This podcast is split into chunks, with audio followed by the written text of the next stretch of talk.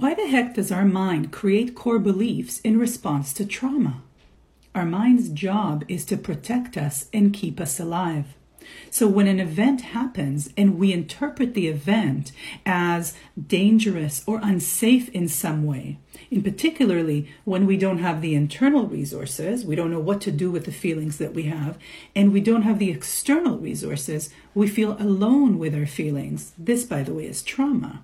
When this occurs, then our mind says, oh shit, that was not okay at all. I better make sure this doesn't happen again. And to prevent it from happening again, we need two things. We need to know what we're dealing with, and we need to know how to avoid it. The knowing how to deal with it is the core belief. A pervasive conclusion or statement about our value and who we are. And how to avoid it is the protective strategies that live around the core belief.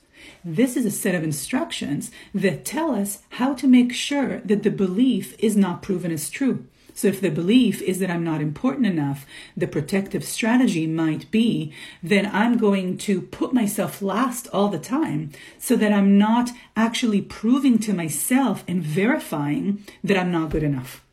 But the protective strategies always end up doing what they're not supposed to, they do the opposite. Short Cast Club